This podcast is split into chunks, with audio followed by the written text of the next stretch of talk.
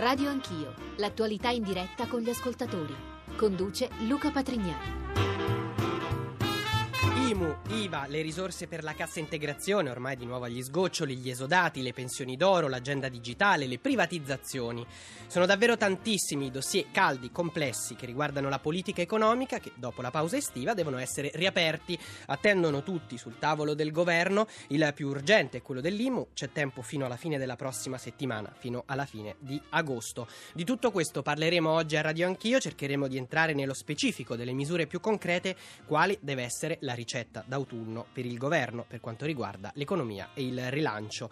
Buongiorno ai nostri ospiti. Li saluto intanto tutti. Eh, buongiorno Antonio Patuelli, presidente dell'ABI, l'Associazione Bancaria Italiana, grazie per essere buongiorno, con noi. Grazie a loro. Buongiorno all'economista Giorgio Barba Navaretti. Buongiorno, grazie a voi. E a loro due chiedo un po' di pazienza perché questo primo spazio della trasmissione lo dedichiamo al sottosegretario all'economia Pierpaolo Baretta. Buongiorno, grazie per essere con noi. Buongiorno, buongiorno a tutti. E ovviamente da lei, partiamo da lei, sottosegretario, perché partiamo dall'IMU, che è davvero il primo nodo da sciogliere, quello uh, sulla bocca di tutti. Uh, anche perché appunto i tempi sono molto stretti, anche il dibattito politico su questo tema è davvero acceso. Allora, se ho capito bene, lei ha detto che la prima mossa, quella sicura del governo, è cancellare in via definitiva la prima rata dell'IMU di quest'anno. Lei ha detto che è tutto pronto, metterete sul tavolo 2 miliardi e 400 milioni di euro in intanto per cancellare definitivamente questa rata. Dove troverete questi soldi? Spending review, taglio di spese o anche qualche intervento sulle accise?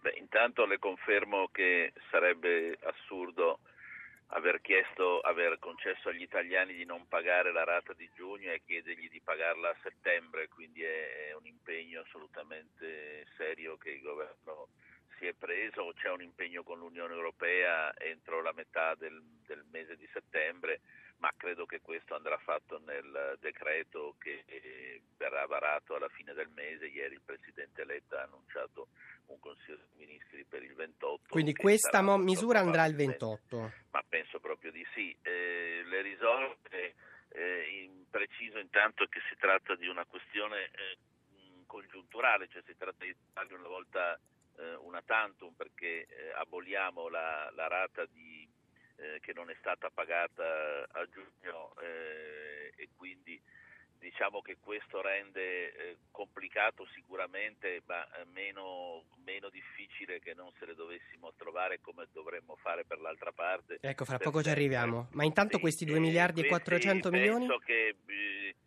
sarà un mix di, di, di, di soluzioni, ovviamente è giusto che questa eh, scelta venga fatta assieme alle forze politiche di maggioranza e quindi non sia solo una, diciamo, una, decisione del governo, credo che sarà un mix di varie soluzioni che stiamo definendo in questi giorni. Quindi non solo tagli alla spesa ma anche ritocchi eventuali su accise o altre fonti? Il meno possibile perché è chiaro che eh, interventi su accise sono sempre fastidiosi, ripeto, sarebbero una tantum, ma eh, credo che bisogna cominciare ad aprire il capitolo della, del, dei tagli alla spesa, della spendere. E ci arriviamo fra poco. Eh, lei poi ha detto che sull'IMU eh, ha anticipato che si potrebbe già da dicembre, quindi già da farla partire da settembre, insomma per la fine dell'anno, eh, trasformare l'IMU in una service tax, una tassa che comprenda anche le imposte locali sui servizi, se ho capito bene compresa anche la Tares sui rifiuti, lasciando ai comuni margini di autonomia per modificare questa imposta e lei ha sempre anticipato che il governo sarebbe pronto a mettere sul piatto 2 miliardi di euro per i comuni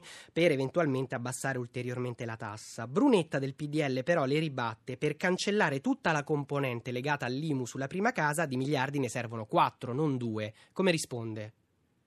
Beh, innanzitutto mh, preciso che la Tares è appunto una tassa molto contestata soprattutto dai sindaci e il, che andasse riformata era già compreso negli appuntamenti di discussione con, con, con le rappresentanze dei sindaci, sì. quindi è opportuno farlo comunque, è meglio farlo all'interno di questa nuova tassa sui servizi a livello locale e aggiungo anche l'osservazione che lei ha fatto più spazi comuni, nel senso che se questa è una tassa molto federale molto, e molto comunale devono avere un margine di decisione molto più ampio. Dopodiché la risposta a, a Brunetta è, eh, è, questa, l'agenda del, dell'autunno eh, e anche non solo di quest'anno è un'agenda molto impegnativa, veniva ricordato da voi all'inizio, eh, non c'è solo l'IMU, c'è l'IVA, c'è il welfare intendendo esodati e casse in deroga, c'è un allentamento necessario del patto di stabilità per i comuni, c'è da vedere se si riesce a ridurre il carico fiscale sul lavoro e sull'impresa. Quindi lei Insomma, dice non ci sono le risorse per tutto. Per cui, per cui, le risorse sono strette, allora bisogna scegliere una scala di priorità eh, e questo è il tema che, che dobbiamo affrontare eh, con, con, con, tutta la maggioranza e anche Chiaro. all'interno del governo. Allora le chiedo fra parentesi, c'è già fissata una data per la cabina di regia visto che ha citato la maggioranza? Quando incontrerete gli esponenti delle forze di maggioranza? Innanzitutto la maggioranza è rappresentata nel governo.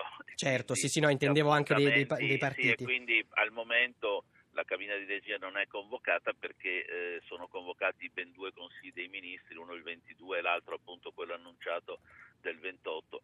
Nell'arco che va tra queste due date il, valuterà il Presidente Letta se è necessario un passaggio di cabina di regia o se è sufficiente il dibattito all'interno del, del, del governo. Cioè, quindi potrebbe anche non essere necessario questo passaggio. Potrebbe non essere necessario eh, se il governo, come è ovvio ed è giusto che sia, oltre a farsi carico degli interessi generali, tiene anche conto della rappresentanza sì.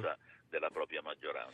Eh, molti ascoltatori, le faccio un esempio, Giorgio da Milano, ci scrivono, ci fanno la stessa domanda. In questa futura service tax, quanta parte del peso fiscale sarà spostata dai proprietari delle case agli inquilini? Insomma, che parte sarà pagata da chi vive in affitto? È una cosa che preoccupa molti ascoltatori una preoccupazione molto giusta perché noi dobbiamo evitare assolutamente il rischio che questa operazione eh, si, sia un, diciamo, un, giro di valzer il cui risultato non cambia. Allora, innanzitutto, come ricordava lei, noi eh, siamo intenzionati ben, ben determinati a mettere a disposizione almeno questi due miliardi, poi appunto eh, il PDL il, ne chiede di più, ma insomma eh, per rendere evidente che il risultato finale sarà una riduzione del peso eh, fiscale sui cittadini. Eh, non è possibile che la somma di, di, della ex IMU, della Tares o di quant'altro dia lo stesso risultato in termini altrimenti si cambia solo nome altrimenti si fa appunto un giro, una presa in giro alla fine no? quindi il risultato finale è sicuramente una riduzione importante i 2 miliardi con cui eh, si chiude la, la, la, rata di giugno sono un primo esempio i 2 miliardi strutturali che servono a ridurre il peso fiscale hanno proprio questo significato. Ma quanto dopodiché passerà sulle spalle degli inquilini? Ecco, dopodiché è assolutamente vero che questo tema andrà affrontato nel dettaglio. Io penso che non ci sarà un aggravio per gli inquilini perché eh, il, quello che sto discutendo, se mettiamo dentro la tassa sui rifiuti, no? Eh, ad esempio, gli inquilini la pagano già e semmai si tratta di vedere se i sindaci possono, eh, intervenendo nei margini che gli vengono dati, di ridurla, ma sarebbe impensabile che il risultato fosse che alleggeriamo i proprietari e, e aumentiamo eh, i, gli, inquilini. gli, inquilini. Quindi questi 2 miliardi di riduzione sicuramente non avranno un carico aggiuntivo per gli inquilini. Le faccio un'ultima domanda sul pacchetto IMU, poi la invito a rimanere con noi anche eh, durante il resto di questa prima mezz'ora del programma, eh, fin quando le è possibile sottosegretario anche con gli altri ospiti. L'ultima domanda sull'IMU è questa. In questo pacchetto di riforma dell'imposizione sulle case fa parte anche eh, l'IRPEF sulle case sfitte per finanziare la deducibilità per le imprese dell'IMU sui capannoni? Cioè aggiungere l'IRPEF per chi ha una casa non affittata? È un tema controverso, mentre non è controverso il fatto che bisogna fare la deducibilità per i cosiddetti capannoni, per i beni strumentali, perché questa è una decisione già presa, già presa nel precedente decreto e, eh, e quindi il fatto che eh, gli, gli, imprenditori, i proprietari di, di, di, di negozi sì. possano dedurre dalla prossima eh, dichiarazione dei redditi, dal loro reddito di impresa, la, eh, la parte relativa alla a, al bene strumentale che utilizzano è ormai una decisione presa e si tratta di concretizzarla. È ovvio che questa va coperta, ma eh, questo scatta nel 2014, eh, quindi questo rende eh, più gestibile eh, l'operazione. sulla, sulla Sull'IRPEF, ecco. l'IRPEF francamente è controversa e non c'è ancora un'opinione Un definitiva. Allora rimanga con noi sottosegretario Baretta, coinvolgo il presidente dell'ABI Antonio Patuelli e l'economista Giorgio Barba Navaretti. Intanto chiedo a Giorgio Barba Navaretti un giudizio su questo percorso che si delinea ormai per l'IMU. Lei che ne pensa? Ma io penso che ci sono due elementi di fondo che vanno tenuti distinti, eh, che mi sembra che, che, sono stati già evidenziati. Cioè, da un lato c'è un problema di quale, quale sarà il taglio fiscale strutturale effettivo che uscirà, che uscirà da questa manovra, cioè di quanto verranno alleggerite le imposizioni fiscali ai cittadini e alle imprese nel loro complesso. L'altro punto è con che cosa si sostituiranno o si compenseranno delle riduzioni di imposta che eh, vengono fatte soltanto per questo periodo e soltanto in, in, questa fase specifica. Mi riferisco in particolare appunto alla prima rata dell'IMU e quali saranno le coperture che verranno messe in atto per compensare questa riduzione. Allora, eh, dal punto di vista della riduzione delle spese, benissimo fare un alleggerimento fiscale, ovviamente sempre tenendo ben presente quello che è l'equilibrio dei conti pubblici. Da un punto di vista del pacchetto fiscale nel suo complesso, questo veramente dipenderà come si ridisegnerà nel complesso il sistema fiscale del Paese, cioè quello che è in gioco in questo momento è una riforma fiscale dove si, un, più complessa, dove si aumentano delle voci e se ne riducono delle altre. Non approfondiremo tra poco, approfondiremo esatto. tra poco anche questi altri aspetti. Intanto coinvolgo il presidente dell'Abi Patuelli. A lei faccio prima una domanda preventiva, presidente, se me lo permette, eh, perché parliamo di tante misure economiche d'autunno, ma la precondizione è che il governo vada avanti. Allora le chiedo, voi imprese, voi banche, siete preoccupati per le nuove fibrillazioni nella maggioranza? Se il governo cade, tutti questi programmi che fine fanno? Guardi, questi problemi sono assolutamente importanti eh, in logica in particolare di equità, ma occorre utilizzare l'autunno ormai imminentissimo eh, per i lavori parlamentari e istituzionali soprattutto per misure che favoriscano il rilancio economico produttivo.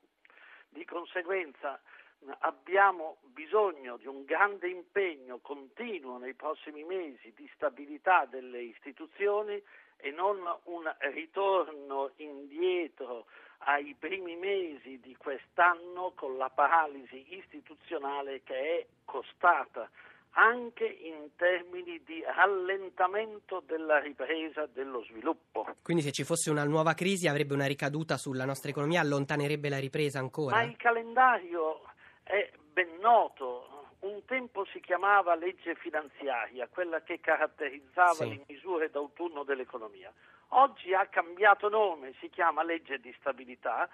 In quel provvedimento dovranno essere assolutamente assunte tutta una serie di misure che favoriscano eh, il rilancio dell'economia, tutte quelle di natura strutturale che non potranno essere eh, inserite in provvedimenti d'urgenza dei decreti legge certo. di fine agosto e di settembre e di conseguenza l'economia è l'elemento fondamentale. Io penso che le istituzioni debbano uh, avere questa consapevolezza e darsi una stabilità nell'interesse generale del Paese. Quindi il vostro appello come imprese e come banche è stabilità per continuare questo percorso. Non torniamo all'inizio del 2013. Chiaro, questo chiarissimo. mi sembra evidente. Ah, torno dal sottosegretario all'economia Pierpaolo Baretta, perché mi è parso di capire dalla sua lista di priorità, di priorità che forse l'IVA potrebbe slittare, non ne discuterete a fine agosto, se ne parla a settembre, il miliardo di euro per scongiurare l'aumento dell'IVA? È possibile che se ne parli già nel Consiglio dei Ministri di, di, di, del 28, però questa è una decisione che non è ancora stata formalizzata. E diciamo che il, sarebbe opportuno che eh, sarebbe utile che ci fosse un ulteriore rinvio e non scattasse al primo di ottobre l'aumento del punto di, di, al 22% dell'IVA perché questo impatta sicuramente con, con, con i consumi. Eh, però, ripeto, va messo tutto nel, sul tavolo e affrontato tutto con, con, con, molto senso di responsabilità e di chiarezza. Ha ragione il Presidente dell'ABI quando ricordava con forza il ruolo fondamentale che deve avere la legge di stabilità, perché eh, anche se noi rinviassimo di tre mesi, come io mi auguro, la, l'IVA eh, costerebbe un miliardo, eh, dopodiché dal primo di gennaio il tema si riproporrebbe. Certo. Quindi è opportuno che nella legge di stabilità si prendano decisioni strutturali.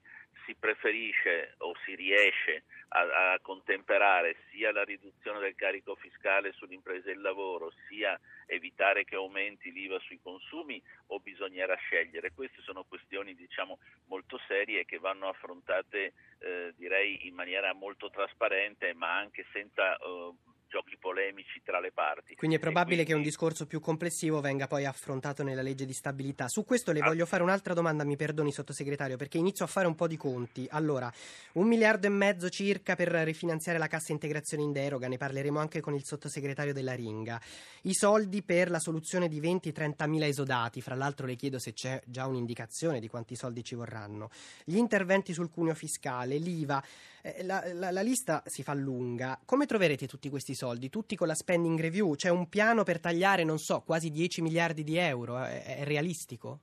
Ma dunque intanto eh, bisogna distinguere tra eh, quelle che sono le competenze del 2013, per l'appunto eh, la prima parte eh, dell'IMU, la, la, la, cassa integrazione eh, in deroga, una prima risposta agli esodati, eh, da quelle che sono invece gli impegni che vengono caricati sul 2014, ad esempio la, l'allentamento del patto di stabilità o la riduzione eventuale del cuneo fiscale o nel, nella discussione che facciamo pochi minuti fa eh, l'eventuale superamento o meno eh, del, del, dell'IVA. Quindi eh, la differenza è importante perché come ha ricordato più volte sia il Presidente Letta che il Ministro Saccomanni, mentre il 2013 è in qualche modo condizionato da due elementi, uno dalla pesantezza della crisi che eh, ha degli effetti sull'equilibrio finanziario ancora evidenti e secondo luogo che i vincoli di bilancio sono quelli predecisi. Sì, per il 2014 ha, abbiamo qualche margine abbiamo dei margini sia in, in, termini decisionali, cioè le priorità le dobbiamo decidere noi,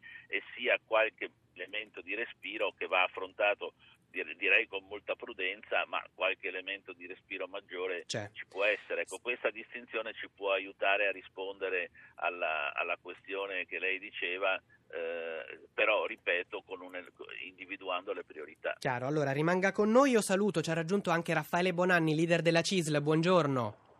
Buongiorno. Segretario, a lei giro subito una domanda che ci arriva da Giancarlo eh, e scrive: Ma non è che con l'IMU, un po' come è successo con l'ICI, avremo una riforma e poi un cambiamento e poi lo danno ai comuni e poi quello che è uscito dalla porta rientrerà maggiorato dalla finestra? Voi sull'IMU, come sindacati, come rappresentanti dei lavoratori, siete preoccupati di queste possibili modifiche oppure no? Ma è la nostra preoccupazione perché. Eh non c'è volontà fino adesso, nonostante alcune disponibilità eh, dichiarate da Letta, finora dal dibattito politico non c'è, non c'è eh, orientamento a affrontare l'intera questione fiscale, eh, al punto tale che può accadere, e questo noi abbiamo paventato più volte, che per questioni di bandiera si fa la vicenda dell'IMU o altra, o altra vicenda e si fa una partita di giro a carico eh, di lavoratori e pensionati perché poi, siccome si è preso la fretta, si troverà sempre un sistema di copertura che va a finire a chi ha la ritenuta alla fonte. Ecco perché noi riteniamo, lo diceva adesso Baretta, eh, di affrontare la questione in un tutt'uno. Eh, le questioni oramai sono a, a, al pettine, ogni nodo eh, e quindi va affrontato in una visione unitaria eh, in modo tale da dare una risposta fortissima alle vicende oramai dell'economia che dipendono moltissimo da scelte errate fatte nel corso degli anni, caricando troppo, veramente troppo, sulle tasse. Sì. Quindi noi, eh, io sono d'accordo con quello che dice eh, l'ascoltatore, eh, bisogna stare molto molto cauti, ecco perché noi stiamo chiedendo da diverso tempo come sindacato un tavolo dove si discuta per intero la questione. Tutta la riforma del fisco Esattamente, altrimenti accadrà eh, quello che è sempre accaduto, e cioè che si carica sulla dei pensionati, alcune incombenze si fanno smaltire e gestire dai comuni, i comuni a loro volta fanno operazioni senza alcuna trasparenza perché hanno loro stessi buchi da tutte le parti e non sanno dove mettere mano prima, ecco perché è importante non farsi sfuggire queste eh, questioni. Chiaro. Quindi io spero che a settembre Letta mantenga quello che ci ha detto di aprire una discussione a tutto tondo in modo tale da fronteggiare eh, la situazione di giustizia ma anche di economia. Chiarissimo, chiarissimo. L'economia è giù davvero per le parti. Presidente Patuelli, qual è invece la vostra lista di priorità? Abbiamo citato tantissimi capitoli. Secondo voi quali sono i più urgenti, secondo l'ABI? Sono di due ordini. Uno che riguardi le imprese. Eh, le imprese tutte e soprattutto quel tipo di imprese che possano realizzare un più accelerato percorso di ripresa dello sviluppo. Se le imprese non hanno la possibilità di sviluppare maggiore produttività, maggiore efficienza, maggiore esportazioni, maggiore ricchezza per tutti e maggiore occupazione, la crisi si ancora avviterà su se stessa. E dall'altro lato bisogna avere ben presente eh, come lo si ebbe oltre dieci anni fa quando si realizzò l'unione monetaria europea, l'euro sostanzialmente, che siamo alla vigilia della nascita dell'unione bancaria europea, un evento che non vorrei fosse sottovalutato da un lato dalle istituzioni e dall'altro dall'opinione pubblica, un evento che ha delle ricadute di connessione su tutto il sistema imprenditoriale e sul mondo dell'occupazione. Non è questione che riguarda solo le banche e le banche italiane in particolare. Ecco, questi sono temi sui quali abbiamo richiamato l'attenzione del Presidente del Consiglio pochissimi giorni fa e ci aspettiamo Delle per risposte. i primi giorni di settembre una convergenza di natura istituzionale e sociale per uno sforzo italiano di ripresa. Chiarissimo. Allora, c'è un ascoltatore in linea. Buongiorno a Giorgio da Milano. Buongiorno. Prego. Mi riallaccio un po' a quello che è stato appena detto, in particolare dal Presidente dell'ABI. E torno sull'IVA, che era uno dei due punti che avevo citato nella mia comunicazione, l'altro era il solito sull'IMU. Allora, eh, se facciamo un paio di conticini sull'IVA, sull'aumento dell'IVA, del, se l'IVA coprisse tutti i prodotti che si acquistano, vorrebbe dire che una persona che, che spende 10.000 euro all'anno e 10.000 euro all'anno il suo reddito, a causa dell'aumento dell'IVA pagherebbe 100 euro in più non credo che nessuna persona che, paga 100 euro in più andrebbe completamente in miseria, per quanto povera sia. Quindi non mi pare che il discorso dell'aumento o del non aumento dell'IVA sia prioritario. Esatto, sia prioritario perché tra l'altro colpirebbe alcuni prodotti non e non certo tutti, certo. Allora chiedo, chiedo, su questo, grazie mille a Giorgio da Milano, chiedo su questo un giudizio all'economista Giorgio Barba Navaretti, fra le varie cose è meglio lasciare indietro l'IVA, è la meno grave? Ma io penso di nuovo, ripeto, credo che ci debba essere un'analisi complessiva di quelli che sono gli strumenti fiscali e le leve di intervento fiscale. Non vedo da nessuna parte un'analisi tecnica che ci dica se interveniamo sul, sulla leva A l'impatto è questo, mentre se interveniamo sulla leva B l'impatto è quest'altro. Anch'io non penso che l'IVA sia la priorità assoluta, penso quello che si sostiene da tempo che la cosa fondamentale è ridurre l'imposizione sulle imprese, sul lavoro, quindi sulle attività produttive piuttosto che sul, sul consumo e sul, e, su, e sul, patrimonio in generale. Anche la questione dell'IMU non mi sembra una questione che comunque viene sempre posta in modo isolato e in termini eh, piuttosto demagogici e non, viene, non, si fa mai un ragionamento complessivo su quale Chiaro. possa essere l'effetto reale di una, eh, di una, riduzione dell'IMO rispetto alle altre leve che bisogna attivare per poi compensare questa riduzione. Allora, intanto saluto, che... grazie professore, rimanga con noi, intanto saluto il sottosegretario al lavoro Carlo Della Ringa che ci ha raggiunto. Buongiorno sottosegretario. Buongiorno a lei gli ascoltatori. Bentornato a Radio Anch'io. Coinvolgo per Grazie. un ultimo tema anche il suo collega dell'economia, sottosegretario Pier, Pierpaolo Baretta, eh, perché è notizia di ieri il fatto che la Guardia di Finanza ha individuato nei primi otto mesi dell'anno eh, quasi 18 miliardi di euro evasi al fisco. Allora, in tutti questi discorsi ci siamo un po' dimenticati, invece gli ascoltatori ce lo ricordano anche nelle mail su, fi- su Facebook, il tema dell'evasione fiscale. Le chiedo che fine ha fatto quel decreto di cui si parlava per favorire l'uso delle carte di credito al posto dei contanti? Importanti per combattere anche l'evasione fiscale. È ancora allo studio e cosa prevederà? Ma noi abbiamo eh, dovuto ribattere in questo ultimo periodo anche a proposte che pensavano di aumentare eh, il diritto del contante eh, anche con argomenti comprensibili e quindi eh, si tratta anche di costruire un'opinione anche diffusa, anche di cultura direi. Sicuramente però la risposta alla sua domanda è sì, il tema è all'ordine del giorno, eh, è stato fatto un decreto sul fare uno, ce ne sarà un altro eh, a breve, non, eh, non trascuriamo questo argomento. Quindi nel decreto fare due ci no, sarà no, anche... No, no, no, no, non le anticipo questo perché sarebbe scorretto. Diciamo che però la, la, il tema della lotta all'evasione fiscale è, è un tema che, come, come, lei ha ricordato e come si è visto anche dal dibattito di ieri, va affrontato a tutto campo e l'impegno è totale. Chiarissimo. Allora, intanto grazie al sottosegretario all'economia Pierpaolo Baretta e buon lavoro. E, Presidente Patuelli, visto che abbiamo parlato di questo prima della pubblicità, le chiedo una breve risposta, poi lei resta con noi, se possibile, eh, come tutti gli altri nostri ospiti.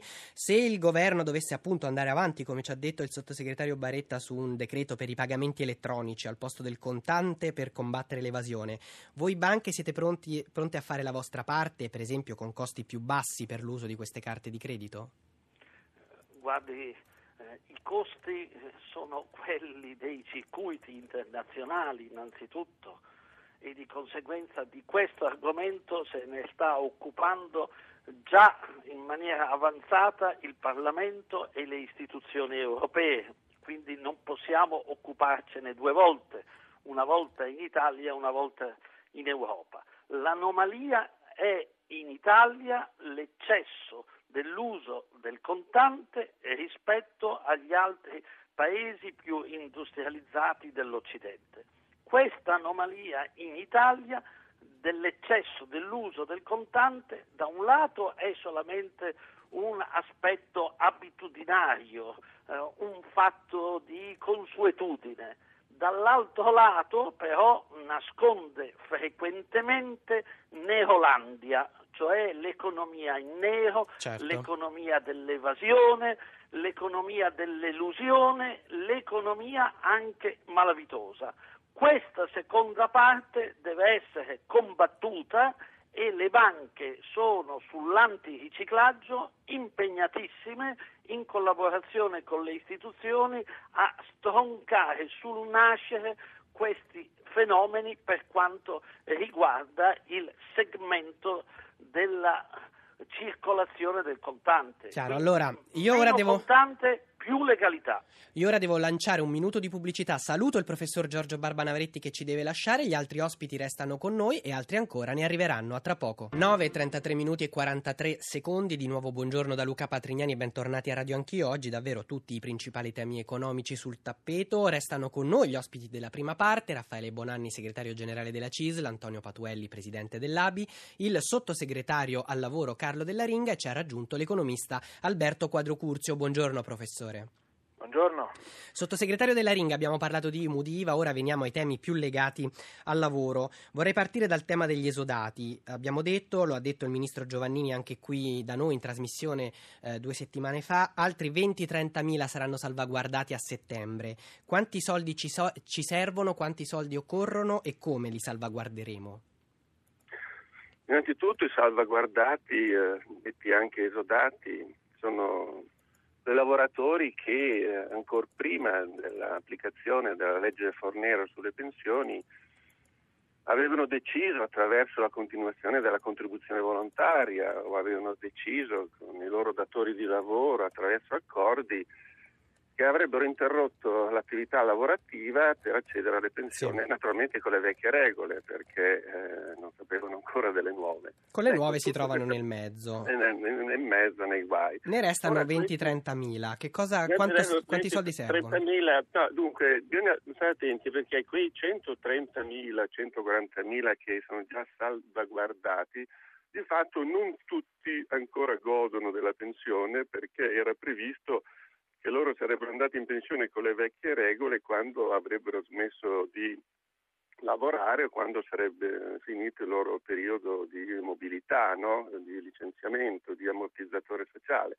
Molti hanno continuato ancora a lavorare, hanno preferito continuare a lavorare, per cui di fatto di quei 130-140 mila alcune migliaia, diverse migliaia non hanno ancora beneficiato di questo aiuto. Quindi come se fossero liberati un po' dei posti, così per dire, no?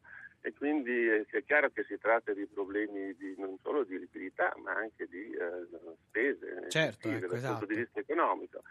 E Avete un'idea? Un... la, potrebbero lasciare diciamo, lo spazio e quindi anche le risorse per coprire insomma, una platea di lavoratori che sta premendo molto perché si trova di fatto in condizioni non molto diverse, anche se è molto complicato per andarle ad analizzare, ma diciamo sostanzialmente non molto diverse da quelli che sono già stati salvaguardati. Quindi probabilmente dal punto di vista dell'effettiva spesa, quella che incide sul bilancio, sì. quella che conta deficit e debito, probabilmente non dovrebbe esserci una grave certamente ah, non c'è quel vantaggio che ci sarebbe stato se invece questi soldi fossero stati risparmiati. Certo. Ecco. Quindi diciamo sì, 10-15 mila potrebbero essere un numero un numero ragionevole per dire che, insomma, di, di, poter affrontare il problema attraverso questo travaso di fondi non, non, impegnati. Non usati. Tra poco torno da lei, sottosegretario, anche per gli altri temi legati al lavoro. Vorrei coinvolgere di nuovo il segretario della CISL, Bonanni, perché venerdì intanto in Consiglio dei Ministri dovrebbe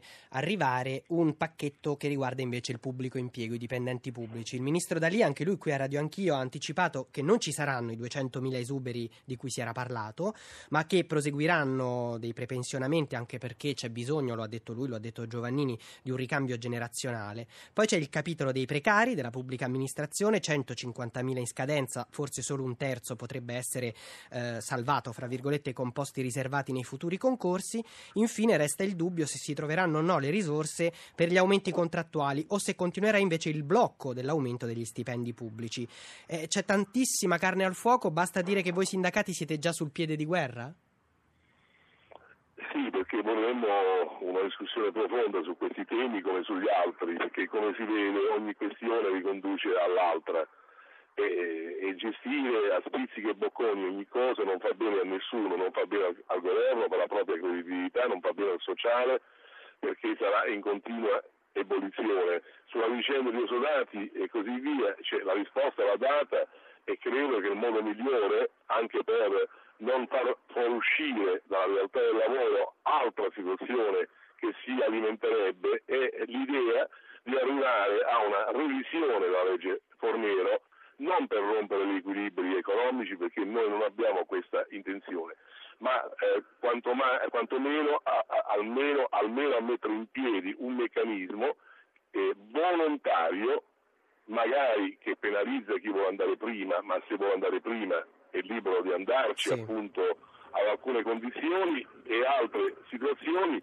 che possono eh, fronteggiare una situazione che diversamente alimenterà sempre, sempre, sempre eh, delle situazioni ingestibili. Eh, eh Chiarissimo, allora chiedo subito, mi scusi segretario, chiedo subito una risposta al sottosegretario della Ringa su questo. Riapriamo il capitolo pensioni per rendere più flessibili le uscite a settembre? È un'opzione. Un'opzione che fra l'altro è stata citata espressamente dal Presidente Consiglio nel suo discorso di, della fiducia alle Camere. Questa flessibilità, reintrodurre una certa flessibilità su base volontaria, è un'opzione ci sono delle proposte di legge, fra l'altro la Ragioneria ha già fatto un primo esame di queste proposte di legge e per adesso i costi, perlomeno quelli che la Ragioneria ci presenta, sono molto elevati. Quindi si tratta di vedere anche questa flessibilità. Molto elevati quanto? Questa... Ci può dare un'idea, sottosegretario? Potrebbero essere miliardi nell'ordine delle due cifre, cioè anche superiori. De- decine di miliardi? Eh, non decine, superiori a dieci. Ah, ecco. eh. Do, eh, de, detto questo, naturalmente tutto dipende dalla penalizzazione no? che uno deve accettare per andare in pensione prima. È chiaro che aumentando la penalizzazione i conti tornerebbero meglio, ma no, non c'è dubbio che si aprirebbe un'opzione che è un'opzione per modo di dire, perché dovrebbe dire una persona tu puoi andare in pensione 3 o 4 anni prima, però la tua pensione ti verrà decurtata da oggi per il resto della tua vita del non so, 10, 15, 20%, adesso dico dei numeri a caso, ma se fosse una penalizzazione molto forte, è chiaro che è si chiaro, tratterebbe di un'opzione per modo di dire. L'altra opzione, dico velocemente, che, eh, che noi dobbiamo studiare è invece quella di concentrarci su, su, quei lavoratori che hanno maggiori difficoltà a mantenere il posto di lavoro e che quindi eh, rischierebbero di rimanere senza pensione eh, e senza lavoro ma allora lo strumento sarebbe diverso, sarebbe un ulteriore diciamo così, potenziamento di quegli ammortizzatori sociali e delle cosiddette politiche di, eh, di, invecchiamento attivo che aiuterebbero i lavoratori o a mantenere il lavoro o perlomeno Ci torniamo tra pochissimo. Ci torniamo tra pochissimo, intanto vorrei coinvolgere su esodati e riapertura a capitolo pensioni anche il professor Alberto Quadrocurzio. Cosa ne pensa? È un capitolo che si può iniziare a discutere ora a settembre? Ma sì, gli interventi di, della Ringa e degli altri hanno chiarito molto bene il problema. Credo che la base di tutto sia considerare che noi abbiamo mai raggiunto un tasso di disoccupazione mai toccato dal 1977, cioè da quando abbiamo una serie storica di dati omogenei. Non è poca cosa e credo che un intervento per rilanciare l'occupazione sia cruciale sotto tutti i punti di vista, anche preliminarmente a un discorso sui pensionamenti. E sotto questo profilo vorrei fare due osservazioni. Il governo si è mosso bene per quanto riguarda il tema del riassorbimento di una parte della disoccupazione giovanile. Sappiamo che ha preso delle misure incentivanti per le nuove assunzioni a tempo indeterminato di lavoratori giovani e penso che sia una buona strada. L'altra strada da perseguire è quella di rilanciare i grandi investimenti infrastrutturali. Ora il governo nel decreto la legge fare ha previsto una norma a mio avviso molto importante che riguarda delle misure di defiscalizzazione e anche di eh, riduzione o meglio di azzeramento di quelli che sono i canoni per le concessioni per gli investimenti superiori ai 200 milioni di euro purché finanziati privatamente. Ottima norma, solo che si subordina l'attuazione della stessa a delle elencazioni del CIPE su quali siano le opere da porre in essere. Questo secondo me è sbagliato, è sbagliato perché se un'opera si autofinanzia, sia pure con un modesto contributo fiscale, si faccia quell'opera quando è stata approvata già in altre sedi istituzionali. Chiaro, senza aspettare. Di, eh, questo è il punto. Se noi andiamo avanti con tassi di disoccupazione del 12,4, 12,5%, ahimè non andiamo molto distanti, sì, possiamo pensare ai pensionati, ma se pensiamo ai pensionati abbiamo anche un tasso di occupazione e di partecipazione che scende, quindi è inutile continuare a girare il problema, bisogna rilanciare l'occupazione. Il lavoro. Questo è il punto centrale. Ora ne parliamo. Intanto vorrei salutare il Vice Ministro dello Sviluppo Economico Antonio Catricalà che ci ha raggiunti. Buongiorno e bentornato a Radio Anch'io. Buongiorno a voi. Tra pochissimo arriveremo anche a lei i temi dell'agenda digitale, dell'innovazione che sono anch'essi importantissimi. Prima so che devo salutare il presidente dell'ABI Antonio Patuelli, gli voglio fare un'ultima domanda. Abbiamo parlato di quello che le imprese, anche le banche pensano sia assolutamente necessario il governo porti avanti a settembre.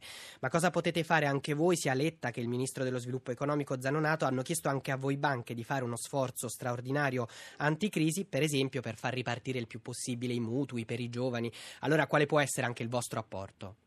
Sì, il nostro apporto è un importo, un apporto assolutamente deciso, ma in applicazione rigorosa delle norme, eh, veramente una valanga di norme che sia a livello europeo sia a livello nazionale sono state caricate sulle banche.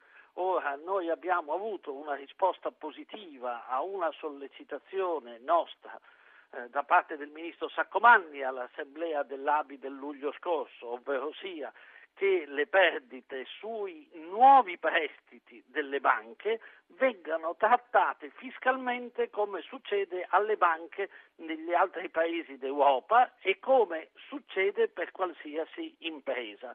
Il ministro Sacovanni ha risposto positivamente e di conseguenza noi abbiamo bisogno di una stretta correlazione con le istituzioni, a cominciare dal governo, perché noi possiamo essere come siamo Chiaro. impegnatissimi, ma non possiamo sopportare eh, altrimenti anche una legislazione avversa eh, di carattere fiscale diversa da quella che viene applicata negli altri paesi d'Europa sulle banche. Gra- grazie mille allora al presidente dell'ABI Antonio Patuelli per essere Allora, stato con noi, buona giornata. Grazie, arrivederci. E ringrazio anche il segretario generale della CISL Raffaele Bonanni e torno dal sottosegretario al lavoro Carlo Della Ringa per una domanda che ci arriva davvero da tantissimi ascoltatori.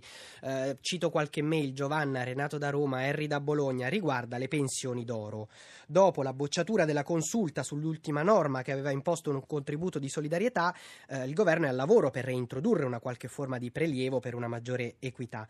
Allora le chiedo a cosa state lavorando? Il fondo proposto da Giuliano Amato nel quale far confluire alcuni contributi delle pensioni d'oro che beneficiano ancora degli effetti del retributivo e utilizzare questo fondo per le future pensioni più basse o anche per gli esodati? E quanto pensate si possa trarre da questi contributi da chi ha di più? Dunque, le strade aperte sono diciamo, sostanzialmente due, una delle due è articolata. La prima minimale diciamo, è quello di rendere strutturale la, la riduzione delle perequazioni delle pensioni alte. Cosa vuol dire? Sappiamo che adesso temporaneamente le pensioni alte non vengono indicizzate al costo della vita, rimangono ferme, non solo quelle alte ma anche quelle medie, per ora. È una misura di carattere eccezionale, di emergenza. Questa potrebbe essere resa strutturale per le pensioni oltre un certo livello e via via sempre maggiore fino ad arrivare alle pensioni alte che rimangono ferme in termini monetari, nominali, non vengono più aumentate nonostante l'aumento del costo della vita. Ecco, questo è minimale, però certamente nel medio periodo produce degli effetti in termini di potere d'acquisto notevole, perché se immagina un'inflazione del 2-3% all'anno, in 10 anni queste pensioni si ridurrebbero del, di un quarto. Questa però certamente non inciderebbe sull'ammontare attuale. Per farlo bisogna certamente aggirare gli ostacoli di ordine normativo. Il governo precedente ha tentato con questo contributo di solidarietà che è stato bocciato dalla, dalla Sì. Corte Costituzionale perché aveva natura retributiva, cioè era una semplice tassa su un reddito, quello di pensionistico, che andava a alimentare le casse pubbliche. E la Corte Costituzionale ha detto: ma se voi trattate in questo modo i redditi da pensione, perché non lo fate anche per i redditi da lavoro dipendenti e dipendenti? State discriminando.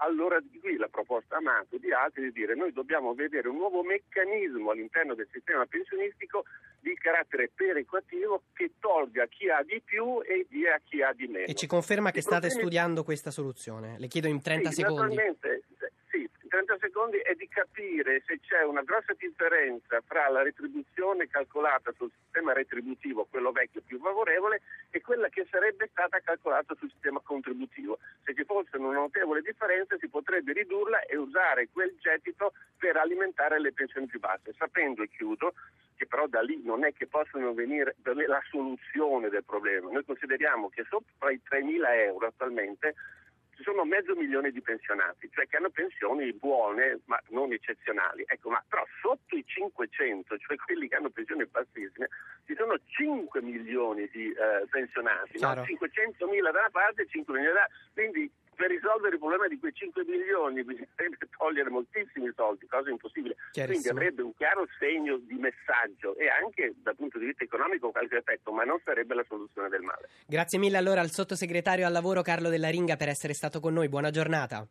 Anche a lei e a tutti gli ascoltatori. Allora, passiamo al vice ministro dello sviluppo economico Antonio Catricalà, perché dicevamo che anche l'agenda digitale e l'innovazione hanno un ruolo importante nella vostra agenda d'autunno per quanto riguarda la politica economica.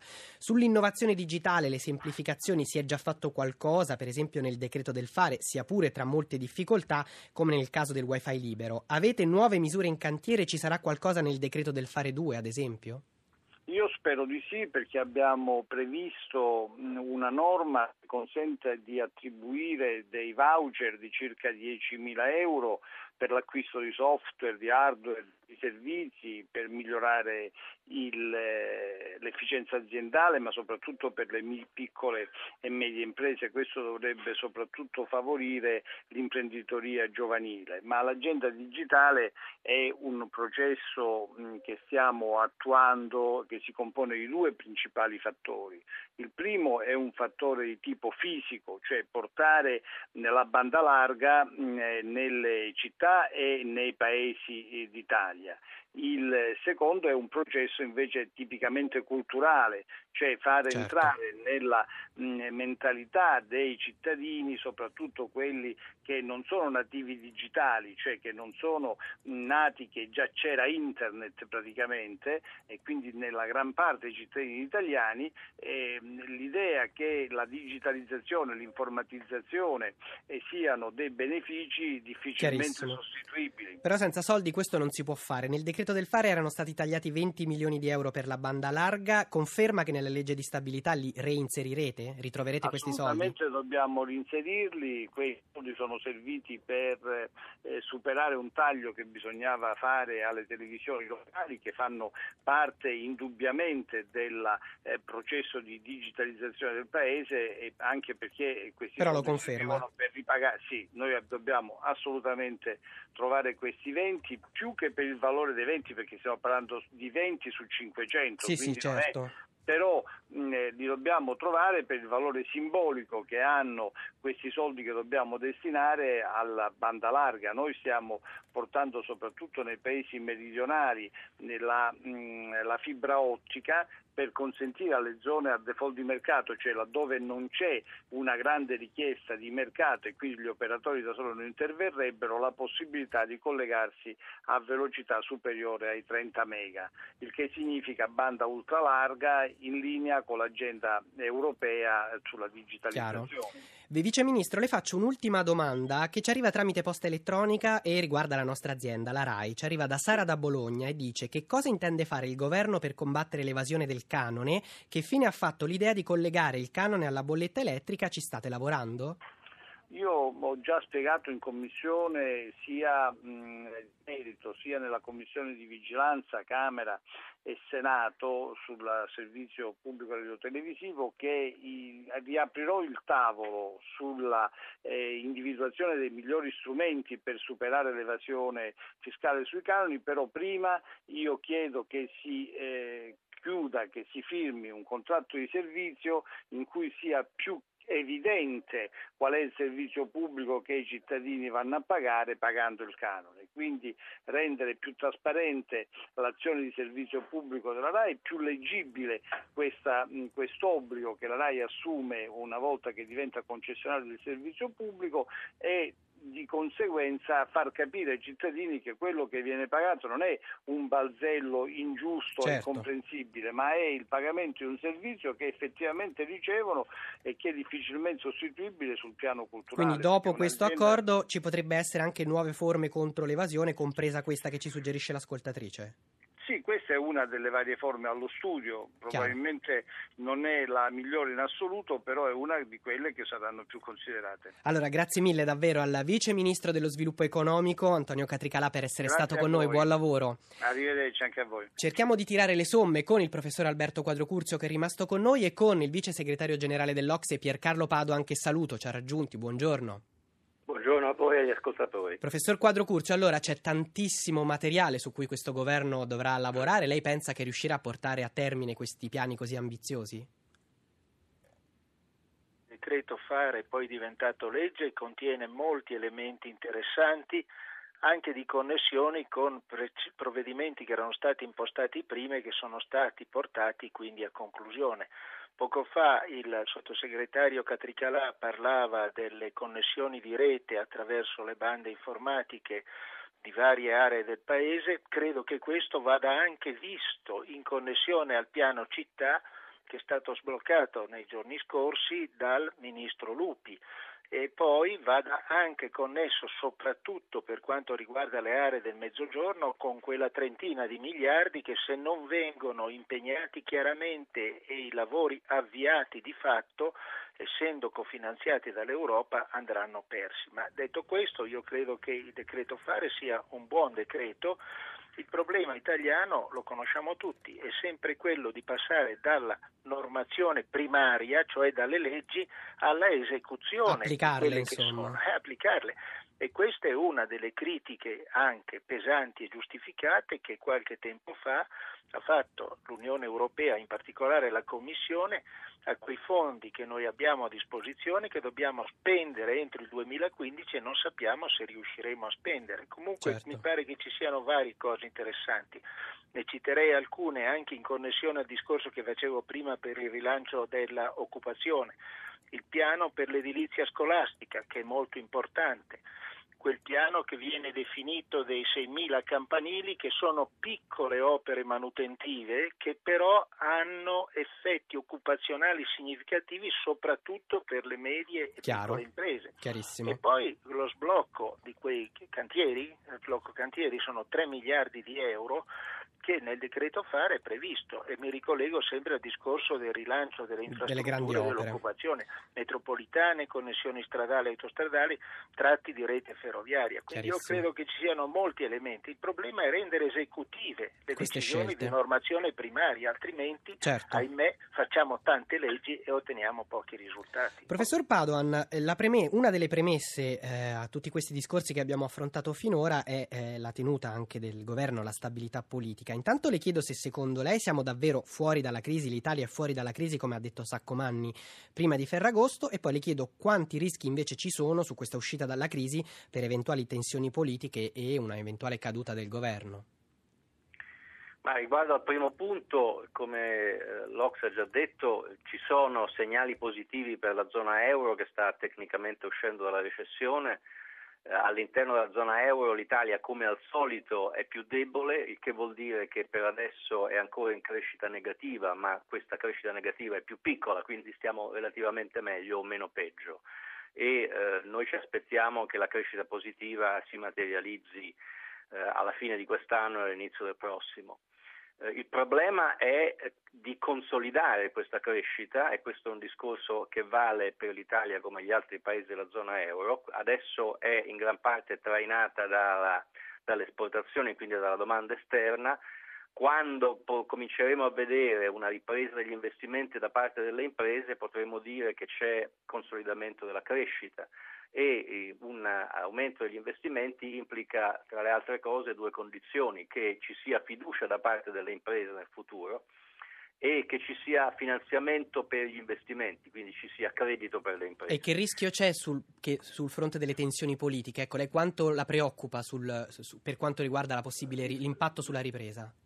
Io non, non, voglio entrare nel merito delle questioni politiche dell'Italia, eh, vediamo in questi giorni, in queste ore, che i mercati finanziari sono di nuovo, virgolette, nervosi e questo si ripercuote in varie, in varie indicazioni, compreso il relativo aumento dello spread che peraltro rimane a, a livelli più o meno degli ultimi mesi, ma vediamo anche in altri mercati finanziari il nervosismo. Eh, ci sono fattori specifici di ogni paese, ci sono fattori globali che riguardano soprattutto le attese relative alla strategia di lungo termine che la Federal Reserve negli Stati Uniti prenderà eh, e che quindi potrebbe decidere di rallentare il sostegno monetario certo. all'economia. E per quanto riguarda i fattori specifici, 30 secondi le chiedo per l'Italia, c'è anche il timore di tensioni politiche? Eh, ripeto, io non voglio intervenire in queste questioni, eh, l'evidenza dice che i mercati eh, so, eh, ai mercati piace eh, avere delle idee sul lungo termine e quindi quando c'è un governo il lungo termine può essere certo. deciso certo. e implementato, quando un governo viene messo in discussione eh, questa condizione di lungo termine, quindi di influenza sulle aspettative, si indebolisce. Questo è un dato che abbiamo oramai registrato praticamente dall'inizio della crisi sei anni fa, Chiarissimo. Eh, cioè che le decisioni politiche hanno un'importantissima influenza sullo stato di fiducia dei mercati e quindi sulle decisioni economiche. Perfetto, grazie mille allora a tutti i nostri ospiti. Radio Anch'io finisce qui, ma di temi da affrontare sul fronte economico ce ne sono tanti, torneremo ad occuparcene. Appuntamento a domani.